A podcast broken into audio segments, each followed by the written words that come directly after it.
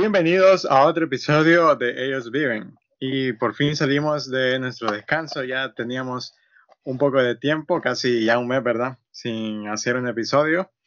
Y hoy hemos regresado para hablar de, bueno, quizás sí, una de las películas más esperadas, ¿verdad? El Conjuro.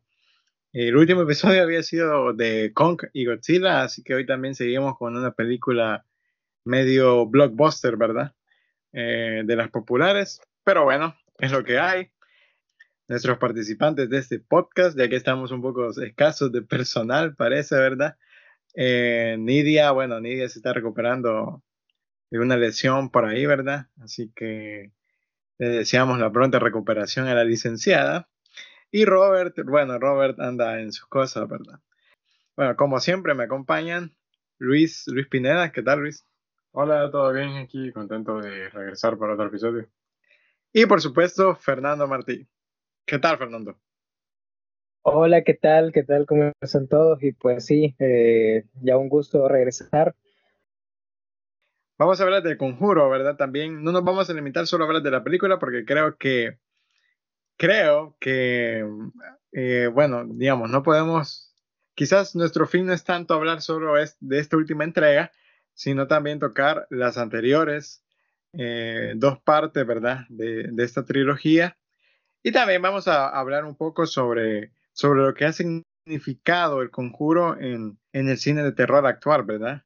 Y no solo el conjuro, sino esto, estas tipo de películas y este tono de películas iniciadas por James Wan y que definieron una década de, de cine de terror, ¿verdad?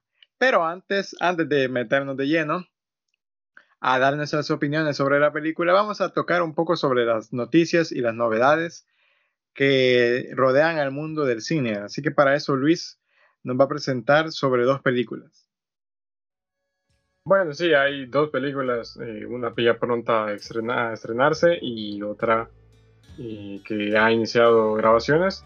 Eh, la primera, la que ya casi se estrena, es Hall de Shyamalan, M. Night Shyamalan el director que, bueno, vuelve después del, después de casi, creo, cuatro años. Sí, desde, la película Glass. Desde que sacó Glass. No, sí, sí, tres años casi. Y bueno, Shyamalan que ya venía siendo, digamos, un poco volviendo a sus orígenes con películas un poco más independientes. Y para esta película, eh, bueno, ya está el primer adelanto, no vamos a decir eh, nada de él, ahí lo pueden ver. Eh, lo que sí es que, bueno, se ve bastante buena y se estrena ya en, creo que, finales de junio. ¿Quién, quién protagoniza esta película? Ah, sí, bueno, eh, en el elenco está eh, Gael García Bernal y eh, Vicky Cripps, la actriz que coprotagonizó Phantom Thread con Daniel Day-Lewis, la película de 2017 de Paul Thomas Anderson, una excelente película y una excelente actuación que realizó en aquella ocasión, así que promete bastante por el elenco esta película nueva de Shaman. Bueno, la siguiente película, que es la que ya ha iniciado eh, a rodarse, es la secuela de Indiana Jones, una secuela más. Y no sabemos si será la última, lo que sí es que probablemente sea la última de Harrison Ford y esta será dirigida ya no por Steven Spielberg, quien dirigió las cuatro anteriores, sino que por James Mangold, y bueno, mejor conocido por Logan y por Ford contra Ferrari, entre las últimas películas eh, que lanzó. Podemos decir que la franquicia está en buenas manos, pero habrá que ver.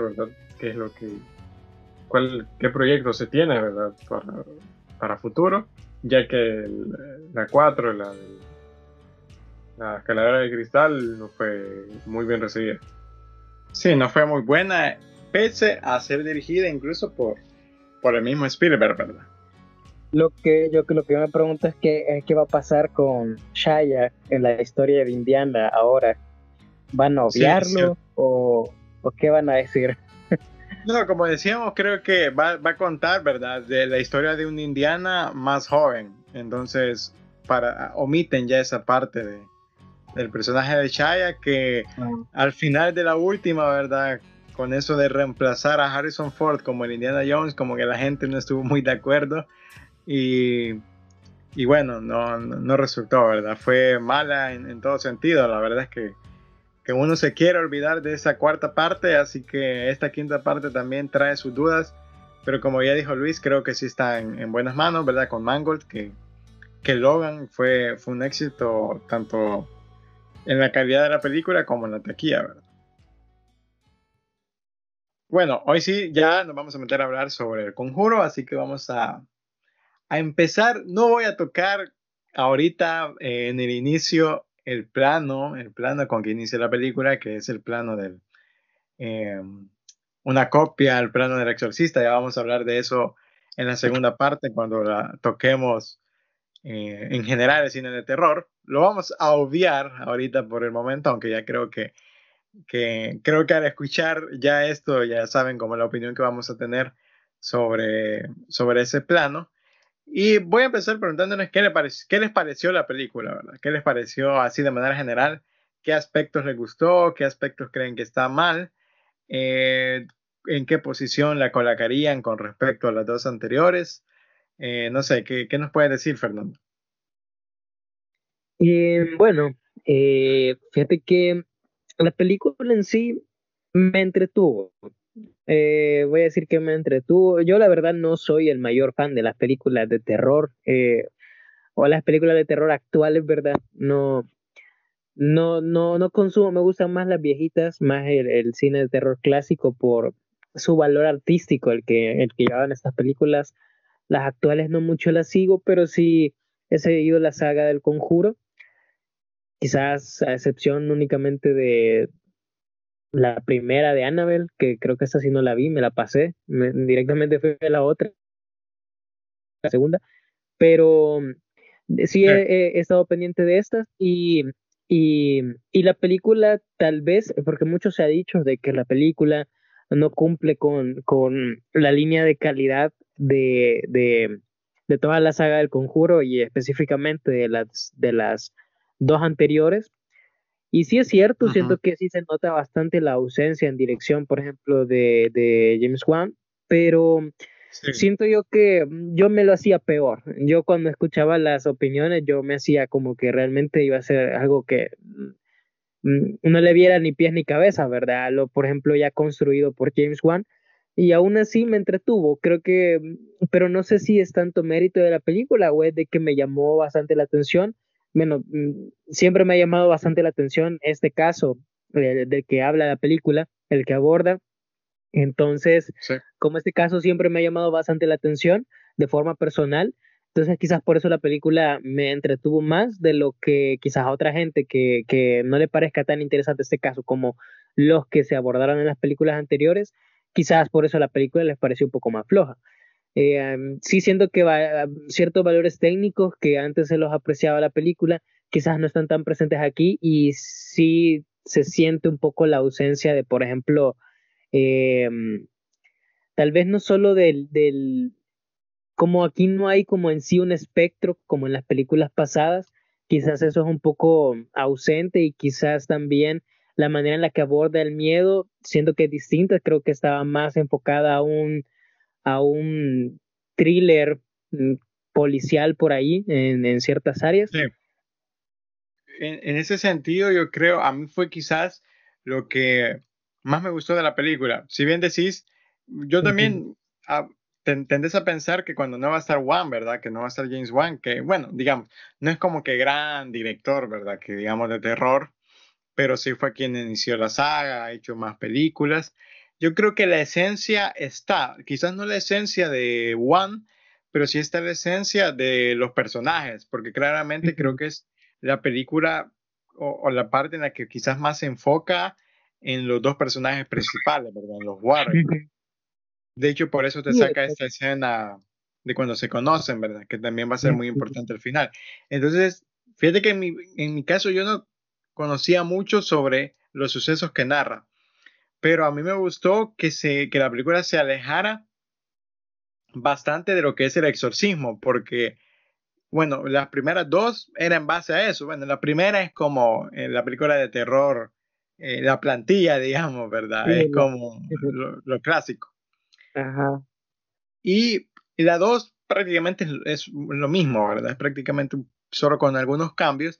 Y en esta me gustó eso, que el exorcismo lo tenemos al inicio y después se trata más que todo de la investigación. Y como decís tú, fue un poco más policial y quizás por eso fue que a mí me gustó más eh, ese enfoque, que se alejaron del el exorcismo y buscaron meter el terror dentro de cosas como más reales o más terrenales, digamos, como lo era el caso de esta chica desaparecida, ¿verdad? Y del asesinato también de este, de este sujeto que en la corte dice que, bueno, fue el diablo quien lo obligó a hacerlo. Entonces creo que esa narrativa a mí me gustó un poco más que la que venían en las anteriores películas.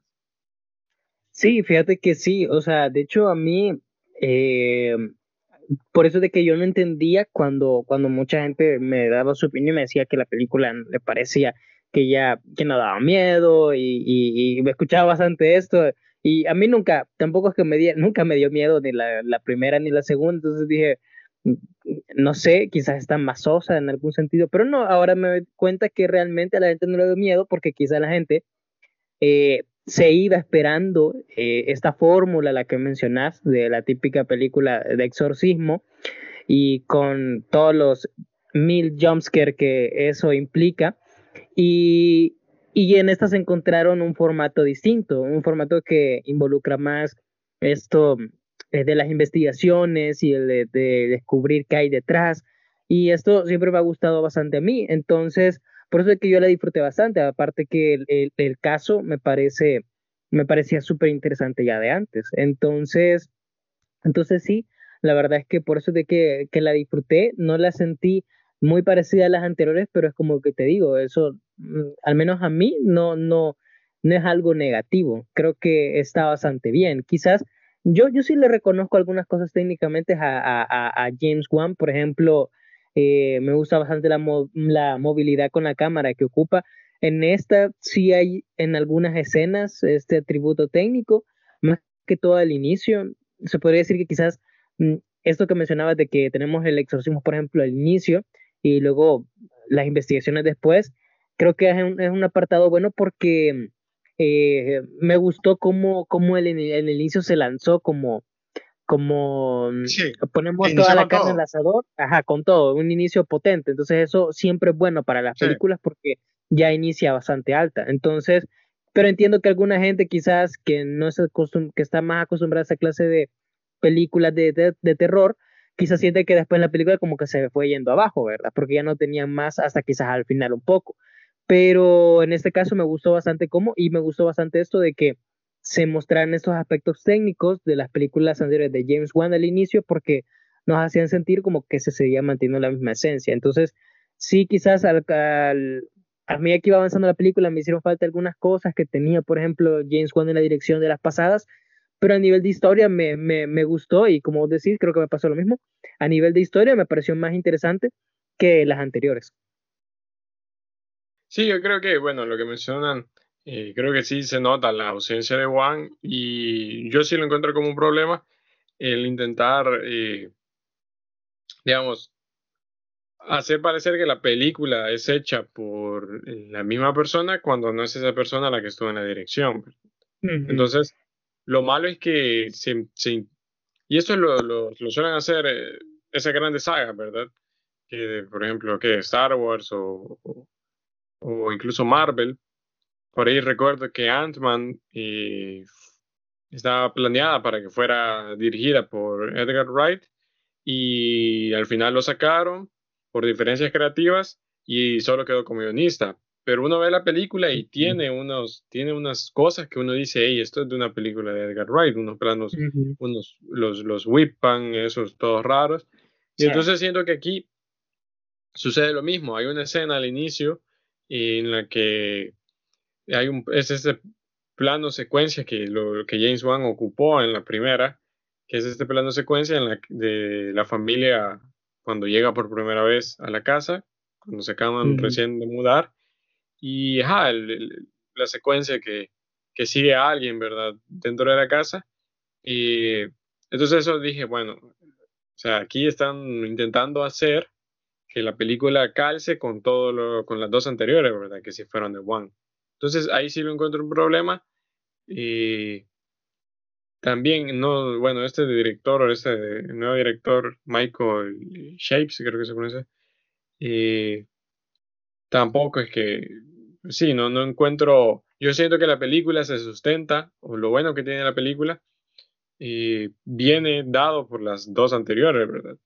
Al menos este, este comienzo sí es posible gracias a que ya hay dos películas detrás, porque no hay que presentarnos a los personajes. Sí, no hay que explicar eh, qué es lo que ellos hacen. sí, y tampoco mucho del caso, pero incluso después empiezan a dar explicaciones hacia atrás que, que quizá quedan de más. Y, y, yo creo que la película también queda un poco como perdida, como que no sabe a dónde ir, porque tampoco trata mucho del caso, ya que en las escenas, por ejemplo, del, cuando están juzgando al, al, al bicho, no, no, eh, no son muchas. Y es más, bueno, la investigación que llevan ellos con algo siempre paranormal, pero que tampoco, digamos, se queda como siempre al margen porque aquí sí hay un villano, una villana, mejor dicho, una villana, eh, que tampoco hace mucho, ¿verdad? Fíjate que yo también me quedé un poco eh, como decepcionado de que no te sacaran más escenas del juicio, y sobre todo porque quizás, como bueno, ya acabo de decir que me gustó más esta narrativa eh, policial, ¿verdad? Y entonces buscaba que se fuera orientando un poco más hacia ese lado que hacia el lado de los sustos y los jumpscares y todo. ¿verdad? Yo, yo creí que con, con la, eh, la, aparición de este detective, el policía que en medio los ayuda, pensé que la película se iba a ir más a eso, pero al final también queda como medio desperdiciado ese personaje. Sí, de hecho yo pensé eso, que el personaje quedó un poco desperdiciado, sobre todo al final, que era donde tenía que quizás él ayudarlo, ¿verdad? Aunque claro, quizás porque está basada en el, en el suceso real. Y que claramente son ellos, son los Warren, los protagonistas. Los protagonistas, sí, entonces hay Pero también el, esto del subtítulo, ¿verdad? Ya de la misma película, las anteriores creo que no tenían, ¿verdad? Solo eran Conjuro 1 y 2 y esta con la frase del diablo me obligó a hacerlo, que queda desperdiciada, pues al final de la película, cuando sale el video real, el presentador le dice, bueno, ¿qué, qué, pasa con el sistema judicial cuando una persona viene, se para en el, frente al, al juez y dice, mire, el diablo me obligó a hacer esto? Entonces ya solo esa frase ya creo que tiene bastante poder y se pudiera haber, se podría haber armado algo alrededor de eso, ¿verdad? es que creo que no intentaron poner mucho del juicio porque claro, la gente se iba a aburrir si, si o sea, en el juicio no pasa nada, pues no es que el tipo vino endemoniado y empezó. pero como digo, parece que la película no, no encuentra su rumbo, ¿verdad? Intenta hacer muchas cosas y termina siendo ninguna, pues ni siquiera lo que ya se venía haciendo con Juan. Sí, fíjate que yo creo que eso fue lo que pasó, como que quizás, porque la película si no hubiera seguido este rumbo, por ejemplo, tanto del lado paranormal, y se hubiera enfocado, o sea, si le hubiera apostado totalmente a, al más al género del thriller policiaco, creo yo que si hubiera tomado este riesgo, posiblemente se hubiera beneficiado la, la historia y la película en sí, el desarrollo de la película como tal, pero tal vez corría con el riesgo de que a menos gente le gustara porque iban a sentir muy distinta a la fórmula clásica de las películas del conjuro y posiblemente esto le iba a afectar a la percepción de la gente que es fanática de estas películas por lo que esas películas eran en sus anteriores, en, en las anteriores presentaciones. Entonces, con que de hecho ahorita que tal vez abordó esto de manera superficial a mucha gente no le pareció, mucha gente que era fan de, de la saga del conjuro, ha salido que no le pareció o que sintieron que, por ejemplo, no era una película de terror, creo que hubiera sido mucho más si hubiera, si hubieran, si le hubieran apostado a esto. Pero sí pienso que a nivel de película sí se hubiera beneficiado porque la verdad, en ese sentido sí quedaron a ver un poco. O sea, porque, como ustedes decían, realmente escenas así de del juicio como tal, yo también pensaba que iba a haber más, o sea, como que tal vez iba a tener más, íbamos a ver más las implicaciones mediáticas que este caso tuvo en su momento, por lo que significaba, era el primer caso eh, oficial así en Estados Unidos en el cual una persona trataba de, de, en un juicio, defenderse con el argumento de posesión demoníaca. Entonces, creo que era bastante interesante agarrar de este hilo, pero como que quizás tuvieron un poco de miedo porque quizás se alejaba un poco de la fórmula clásica y tomando en cuenta que James Wan ya no iba a estar en esa película, tal vez habían como más motivos para decir, ah, quizás ya no se siente como el conjuro porque evidentemente James Wan ya no está dirigiendo, ¿verdad? Y realmente era porque la película daba para poder explorar otras cosas.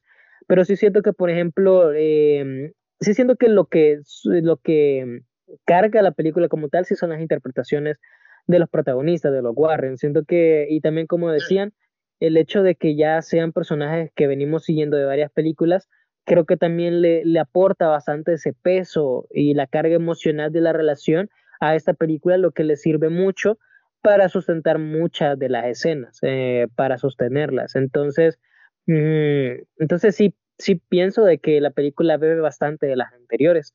Eh, pero en sí. Yo creo que fue buen, fue en general fue buen experimento, porque creo que tras dos películas en las que ya se repetía la fórmula, ¿verdad? Del exorcismo al final, creo que lo que te da esta película, como ya lo mencionabas tú, la escena del exorcismo al inicio, es, además que voy a saber, va, porque en las anteriores películas era como que ellos llegaban a investigar si de verdad había un demonio en esa casa o en esa persona.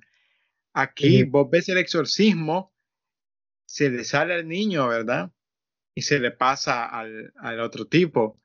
Entonces, vos ya lo sabés, vos sí sabés que realmente lo tiene y sabés que en cualquier momento va a pasar algo. No es como en las otras que tenés que estar esperando a que ellos descifren si es cierto o no, ¿verdad? Entonces, siento que bueno, eh, fue bueno el experimento, el alejarse de esa fórmula de las anteriores dos y meterlos en un terreno, como ya dijimos, más de otro género como lo es el policial, ¿verdad?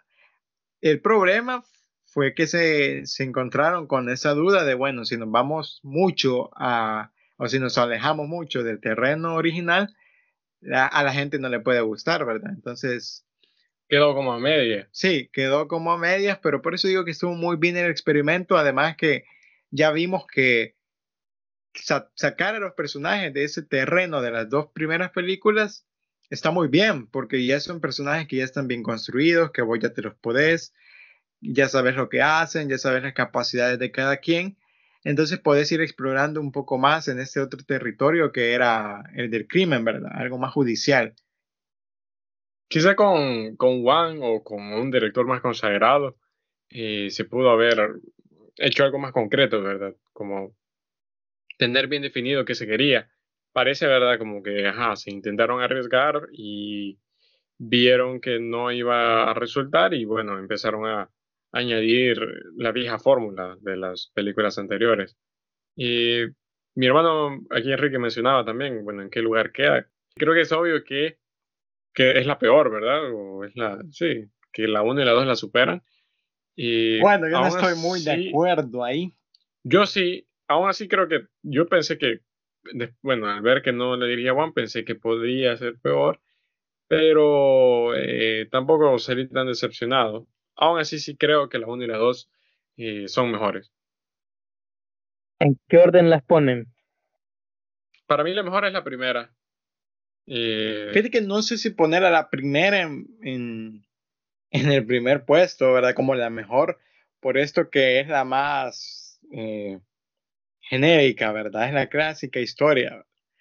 Eh, sí creo que el impacto que tuvo el Conjuro 1 en relación de que por el tipo de película que era y por el año en que salió, ¿verdad? Que ya llevamos un poco de tiempo de no ver una película así y de no tener estos eh, personajes, estos Warren, ¿verdad? Que eran un personaje con los que sí te puedes identificar. Creo que sí tuvo un gran impacto, pero la 2 sí no me parece muy buena, fíjate. Yo me quedaría entre la 1 y esta última, que como ya lo dije, sí me gustó en lo personal, sí me gustó bastante y me gustó cómo exploraron esta nueva dimensión de la historia. ¿Vos en qué lugar la pusiera, Fernando? Fíjate que sí, yo la 2 sí no me gustó mucho, sentí como que bajó un poco. Eh, entonces la 2, quizás sí la creo que este me gustó por la historia más que todo, sí me gustó un poco más que la 2. la disfruté más que la 2. La 2 creo que... Mm, es que recuerdo que la 2 hasta me estaba aburriendo un poco, porque la verdad es que la fórmula esta clásica de la película de terror no... Cuando toca la guitarra. No, me llama mucho la atención, o sea, es como la siento muy repetitiva, entonces sí salió de, de ese tipo, entonces por eso es que la disfruté más. Entonces, eh, quitando los aspectos de valorar la película buena en, en, varios sentidos y valorando solamente mi percepción de qué es lo que disfruté más, entonces cuál es la que valoro mejor, sí pondría la primera. La primera me llamó la atención porque aunque era la forma clásica, sí eh, sentí algo distinto a las películas convencionales de terror que estaban estrenando en esos años. Entonces, por eso es que sí la, eh, la valoré bastante bien y quizás la valoro también, la podría valorar antes que esta por, porque siento que esta, como película está mejor construida, aunque esta historia me, parece más interesante. Entonces, eh, igual le valoro porque es la película de presentación de los personajes y creo que es gran mérito de que la saga se siga manteniendo y fíjate que en, en cuestión eh, de caer en lo genérico, ¿verdad? Yo siento que esta película también, en el sentido de alejarse un poco, en el sentido narrativo, como que los sustos genéricos, ¿verdad? Los jumpscares y todos estos, este tipo de terror ya, ya popular, como que tampoco tiene mucha cabida, ¿verdad? No sé si sintieron eso, como que queda un poco fuera de lugar en este proceso de investigación que ellos tienen y a veces hasta se siente un poco forzado.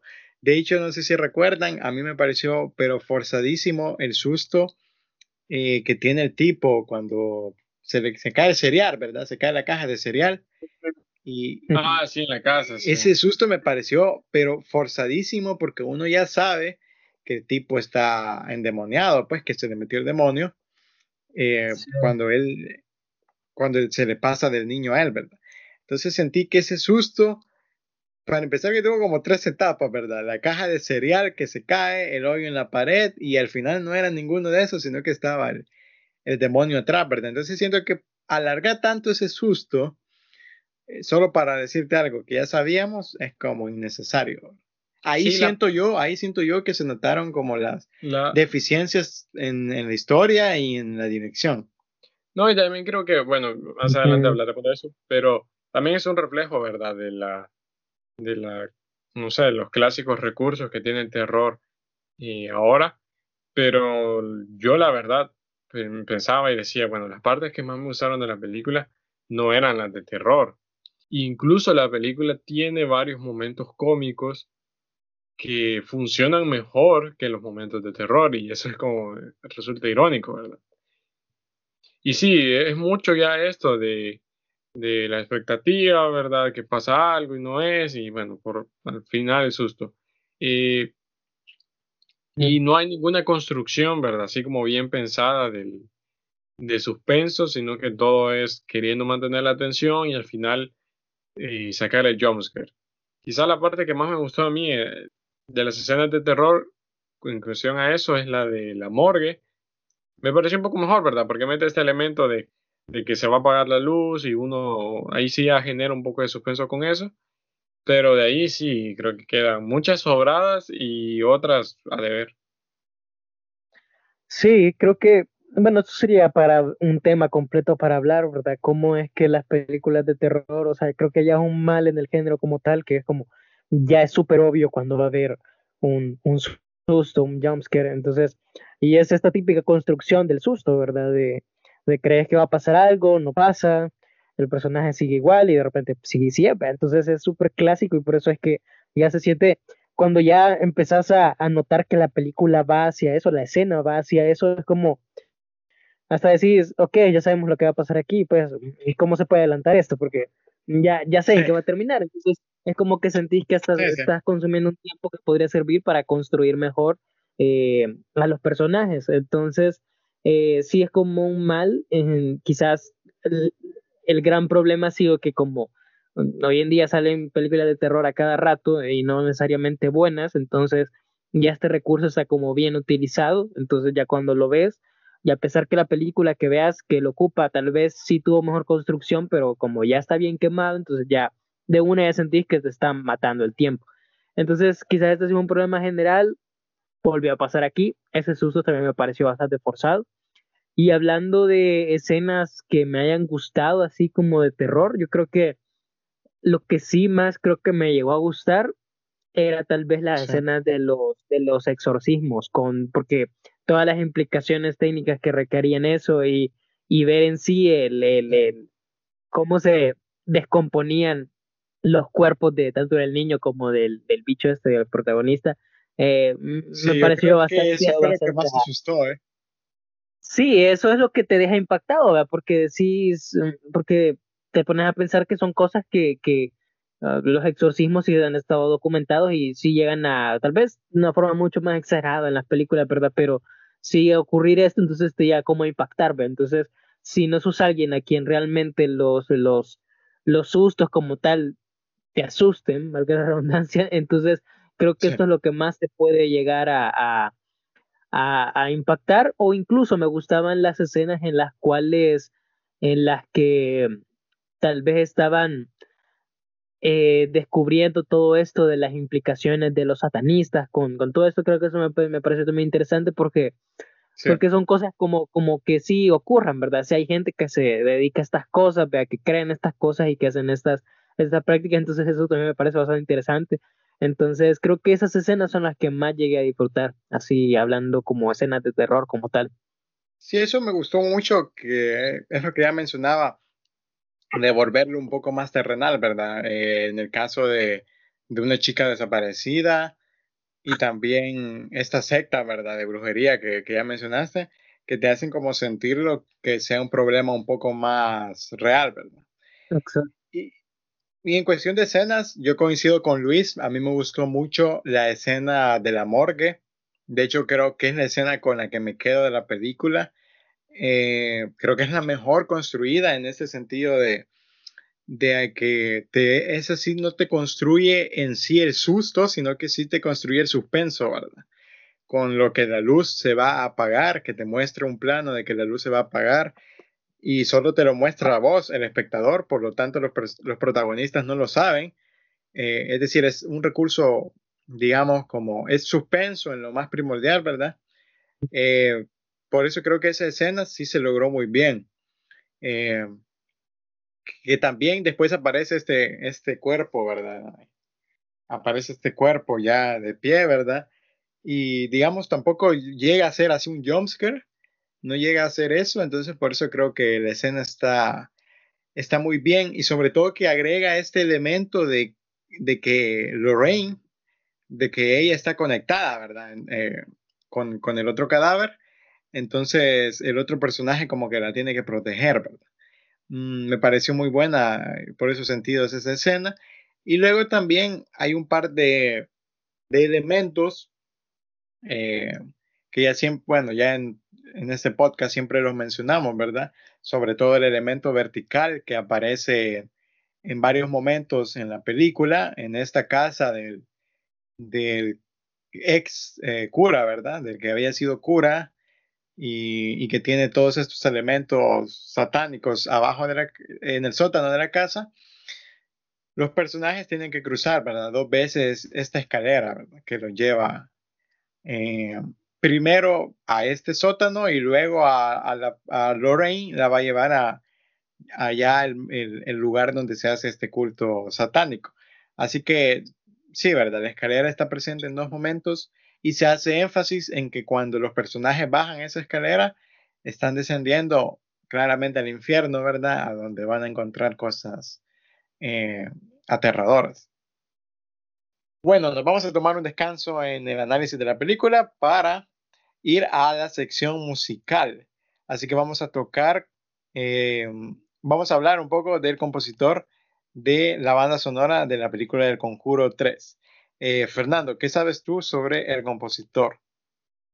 Bueno, el encargado de, del área musical de esa película del Conjuro 3 eh, es Joseph Pichara, que también ya ha participado en toda la saga del Conjuro, así como también las películas de Insidio. Entonces, se podría decir de que ya está como bien familiarizado con el, con el estilo, la atmósfera que, que tratan de lograr esas películas del conjuro, eso hace que también se acople un poco a, a las películas anteriores, que no se sienta muy alto, porque se sigue manteniendo la misma tendencia. Así que bueno, ahorita vamos a disfrutar, vamos a escuchar una de las, de las piezas de la película.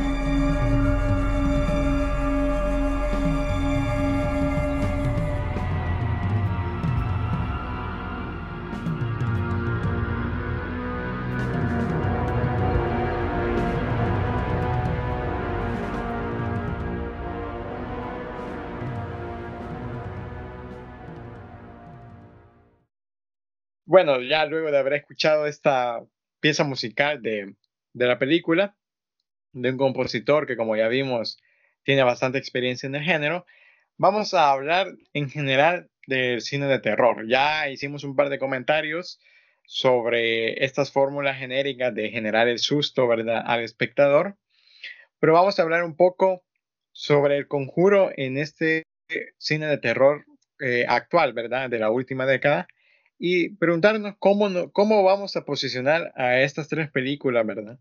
Eh, en la historia del cine de terror, ¿verdad? Quizás creo que vamos a coincidir aquí, Fernando Luis, en que no son, no las vamos a colocar como las mejores películas. Ninguna de las tres la vamos a colocar en la lista de las mejores películas de terror. Pero sí creo que han marcado el tono de todas las películas que, que sucedieron en esta década, sobre todo en las que estuvo involucrado ya sea James Wan o eh, este productor eh, Jason Bloom, ¿verdad? Eh, en las que estuvieron involucrados ellos y que claramente al menos el Conjuro 1 va a quedar también, porque fue la que inició esto, vamos a decir más bien, estos personajes van a quedar como icónicos, sobre todo para las generaciones actuales, sobre lo que es el cine de terror. Entonces, no sé, quisiera saber su opinión sobre qué, cuál es el impacto real que han tenido estas, esta trilogía. Yo siento que esta trilogía sí ha tenido evidentemente un cierto impacto en, en quizás en la fórmula que se ha seguido en al menos en la última década. Creo que sí, hablamos de películas de terror como las, bueno, sí, no, no sé las cifras exactas, pero sí creo que ha sido la más taquillera en, en, en los últimos años en el género. Entonces creo yo que sí ha, sí ha inspirado de cierta forma, quizás no al cine de terror un poco más, eh, tal vez un poco de un público más reducido, que gusta un tipo de público más reducido, quizás en el cine de terror más comercial sí ha sido un referente y creo que no ha sido solo un referente a nivel de, de cine, también en series. Eh, hay muchas películas de Netflix que ocupan este formato de película o serie de terror que realmente uno ve mucha influencia del conjuro en ellas y se podría decir que estas películas en la plataforma, en estas plataformas de terror, quizás son las que llegan a tener mayor alcance, ¿verdad? Eh, porque realmente las películas de terror suelen disfrutarse en compañía, entonces eh, sirve bastante bien para, para verlas con amigos eh, y verlas así en este formato es bastante cómodo.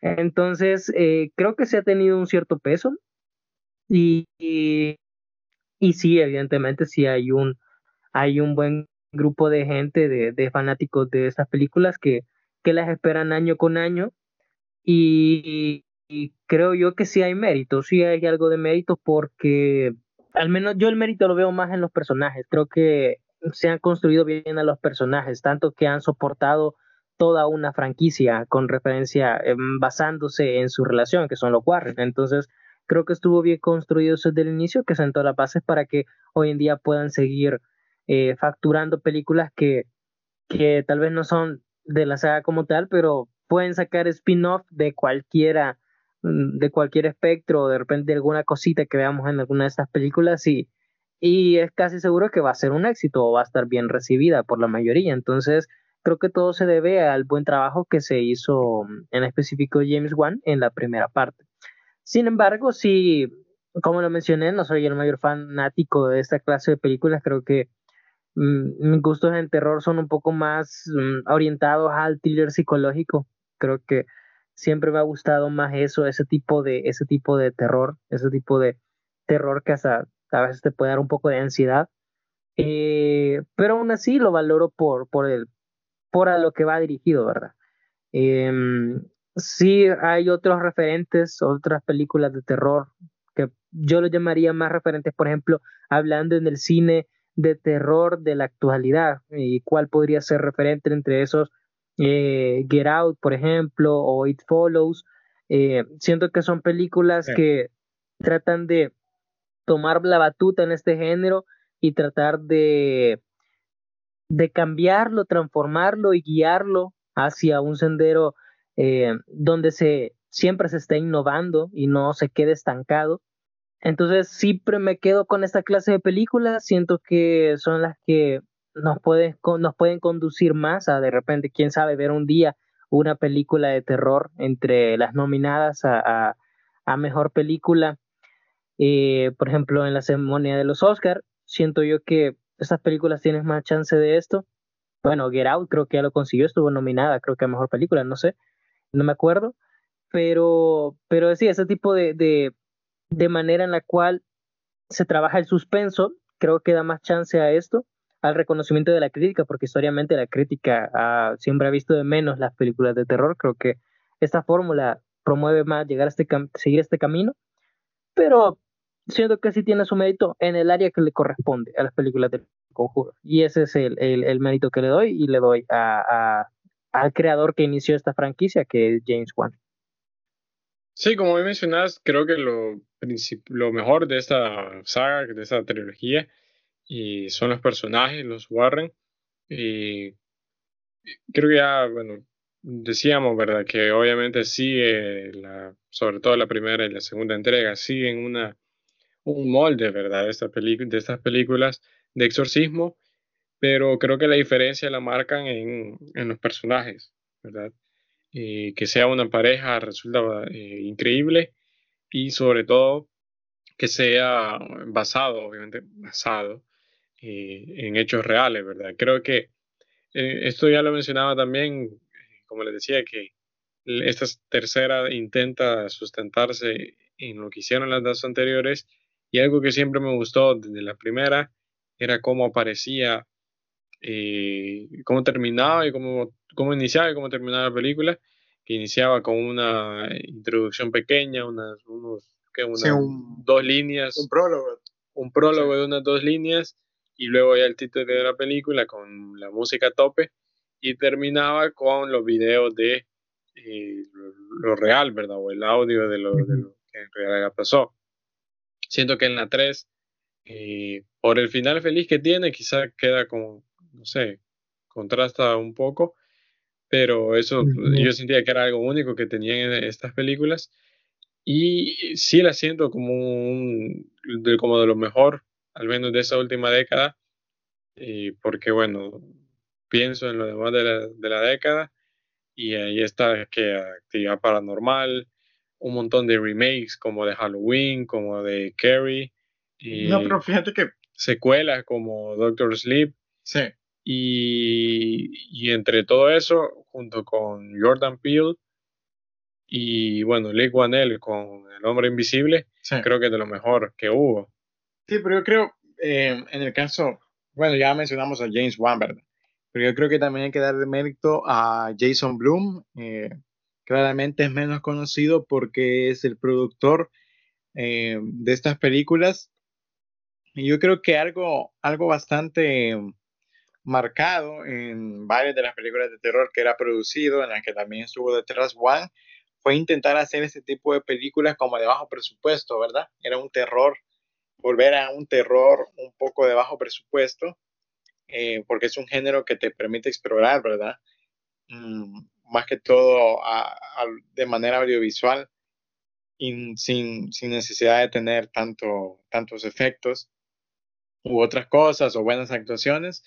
Entonces, eh, bueno, James, James, eh, Wan, James Wan empieza con So, empieza con, con esa película que lo lanzó a la fama y luego, no, no recuerdo si Bloom le produce esa, pero Bloom ya empezó a producir después actividad paranormal, no la dirige Wang, pero lo que me refiero es que parece que el conjuro, la primera del conjuro, fue para completar ya un camino que Jason Bloom tenía planeado. Eh, ya había producido actividad paranormal, luego produce Insidious, ahí ya empieza a trabajar con, con James Wan, y luego ya produce el conjuro. Eh, me parece que Wan ya se quedó solo produciendo la de Insidious, y e igual, uno ve Insidious y son películas que va, son terror de bajo presupuesto, no intenta no, no intenta posicionarse así como una película eh, que va que sea de gran presupuesto, que va a gastar un montón, que, va a tener, siempre, que va a tener actores conocidos. Siempre pasó como bajo del radar del conjuro, ¿verdad? De hecho, la de Insidious, que la, de hecho la, clase B del conjuro. Las recomendamos eh, ver también. Eh, sobre todo porque se volvieron ya bastante menos populares que las del Conjuro, desde la película 2 de Insidious, y que por cierto tiene a uno de los personajes protagonistas del Conjuro, eh, era ese intento de hacer, seguir haciendo películas, no voy a decir clase B, eh, quizás con el caso de Insidious sí, un poco clase B, con el caso del Conjuro no, pero volver a, a un terror en donde se exploren nuevas cosas, eh, quizás la historia son las mismas, eh, de demonios, etcétera, pero se podían explorar personajes eh, como los del conjuro o como la señora en Insidious. Y como ya lo dijo Luis, de ahí salieron después muy buenos proyectos. De hecho, Jason Bloom fue a producir Get Out con, con Jordan Peele. Jordan Peele, sí, viene de otro lado, no viene de esta camada, ¿verdad? Que intentan dirigir terror. Quien sí sale de ahí es Lee Wanell. Eh, y Lee Wanell dirigió El Hombre Invisible, de 2018, ¿verdad? 2019, creo. Eh, no, 19, sí, 19. Eh, y bueno, creo que fue una de las mejores, lo decimos, ¿verdad? Una de las mejores películas de terror de los últimos años. Y Lee Wanell, de hecho, es el guionista y el creador de la historia de, de Insidious. En ese caso no es James Wan, es Lee Wanell. Y él fue encargado de dirigir incluso la... Bueno, él protagoniza uno de los personajes y fue el encargado de dirigir, no estoy seguro si la 3 o la 4 de Insidious, pero la verdad es que, es decir, todo lo que buscaron construir, que fue como construir eh, un estilo no, de fue el creador de eso también. Sí, Lee Wanell fue el creador de eso. Eh, construir todo este estilo de películas porque empezaron a salir, eh, bueno, simultáneamente también están las de La Purga, por ejemplo, eh, que las produce Jason Blum también. Salieron las de Annabelle, se desprendieron del conjuro las de Annabelle. las de la Ouija están por ahí también. Entonces, como que todas llevan el mismo estilo y fue la intención tanto de Bloom como de One, como de Wanell, de crear este círculo de películas, al igual que de directores, productores, que llevaran este tipo de historias que orientadas eh, al público popular, pero intentándolas hacer, ¿verdad? Con, con el mínimo presupuesto.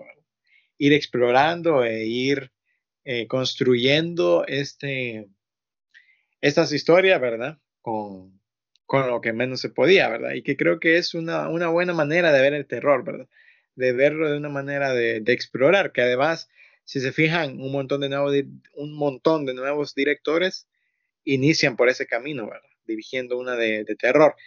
Por ahí está de Babadook, creo, eh, también un poco como que sigue esa línea, ¿verdad? Y creo que ha funcionado muy bien. Eh, bueno, al inicio mencionábamos eh, sobre, la sobre uno de los primeros planos en el que hay un... Sí, que de hecho creo que esto va a ser un poco para hablar por qué, vaya, si bien son buenas toda esta camada de películas de terror, hay un problema también con tomarlas de referencia como lo mejor del terror. ¿verdad? Sí, bueno, ya lo decíamos, ¿verdad? La primera sobre todo eh, sigue un, molde, ¿verdad? Y es inevitable pensar en, en las películas de terror de antes y específicamente es imposible no pensar en el exorcista cuando se ve historias sobre exorcismo, ¿verdad? Ahora, yo decía que lo novedoso de esta era precisamente que ya no es un exorcista, ¿verdad? Sino que son dos, una pareja, y cada uno, digamos, como con, por así decirlo, su habilidad y bueno, son ya desde algo que general ya se hizo algo, algo nuevo. Y Ahora, resulta que eh, la 1 y la 2, yo no recuerdo que fueran, no tuve, que tuvieran esto, pero la 3 comete un gran error al inicio de la película, mmm, que es un, un plano, eh, no sé si con, no sé ni, si, ni siquiera si fue con intención de homenaje, pero que queda muy mal parada después de eso, y es que hay un plano que, un plano alegórico sobre el, exorcista. Y resulta que llega el, el sacerdote que, que, les, que, ayuda a los Warren y eh, el plano cuando se baja del, del taxi y está eh, frente a la casa, está con un sombrero y sostiene un maletín y es un plano copia del, del exorcista. Eh, para colmo, por si no queda claro de que es una, una copia, eh, hace un, un contraplano del cura ya de frente y atrás se ve un, un farol, un poste sí, de luz, eh, idéntico al que está el, eh, idéntico al del exorcista, ¿verdad? Cuando llega el, el padre Merry.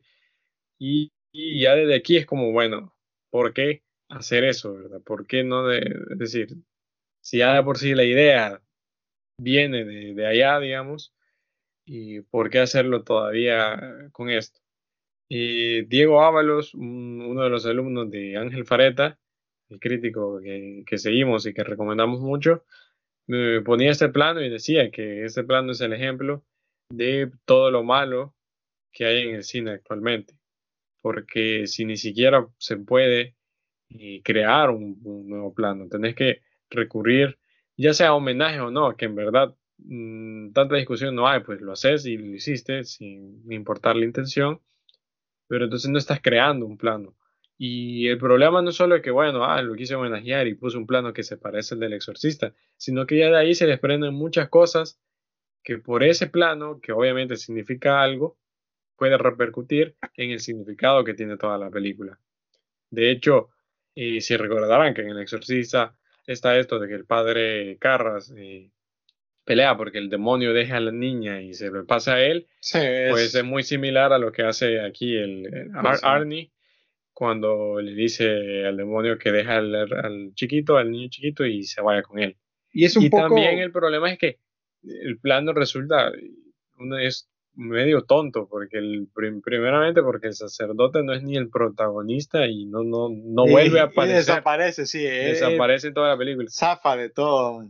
Y además, en El Exorcista, en el original, el exorcista del padre Merry no aparece al inicio. Bueno, o sea, sí aparece al inicio, pero, pero no haciendo el trabajo de exorcista. Cuando ya llega la película es porque ya todo está jodido y viene a arreglar la situación. Entonces su llegada, ese plano y todo, es, está justificado. En cambio aquí lo hacen al inicio, cuando ni siquiera sabemos de qué va la película, y entonces queda, pues queda desperdiciado, pues queda como puesto ahí por, por querer y por hacer esa alguna referencia tonta. Sí, obviamente por homenajear, digámoslo, porque ya de por sí todas, eh, todas las de Conjuro es como ya un homenaje, pues volver a tratar el tema de los exorcistas, de los exorcismos, ¿verdad? Eh, es decir, no puedes hacer una película de exorcismos eh, después del exorcista sin pensar en el exorcista. Entonces creo que es un homenaje que le sale mal y que como ya dijiste, pues es como, como lo dice Ábalos, es un ejemplo de, de algo mal hecho, pues eh, que lastimosamente está al inicio de la película y es algo que lo captas fácil justo lo que decías, eh, es evidente que sí es un homenaje, ¿verdad? Y, luego pueden hacer las dudas de qué tanto puede afectar un homenaje a, por ejemplo, cosas como que luego se hagan comparaciones, ¿verdad? Eh, pero lo veo bastante, lo veo bastante de tu postura, lo que mencionabas, en el sentido de que es bien difícil hoy en día hacer una película que trate sobre exorcismo sin pensar quizás en el referente, en este micro nicho de las películas de terror, ¿verdad? Entonces, mm, sí, pero sí concuerdo en la cuestión de si se puede sentir algo raro si nos ponemos un poco minuciosos en el sentido de, ok, eh, nos presentan a,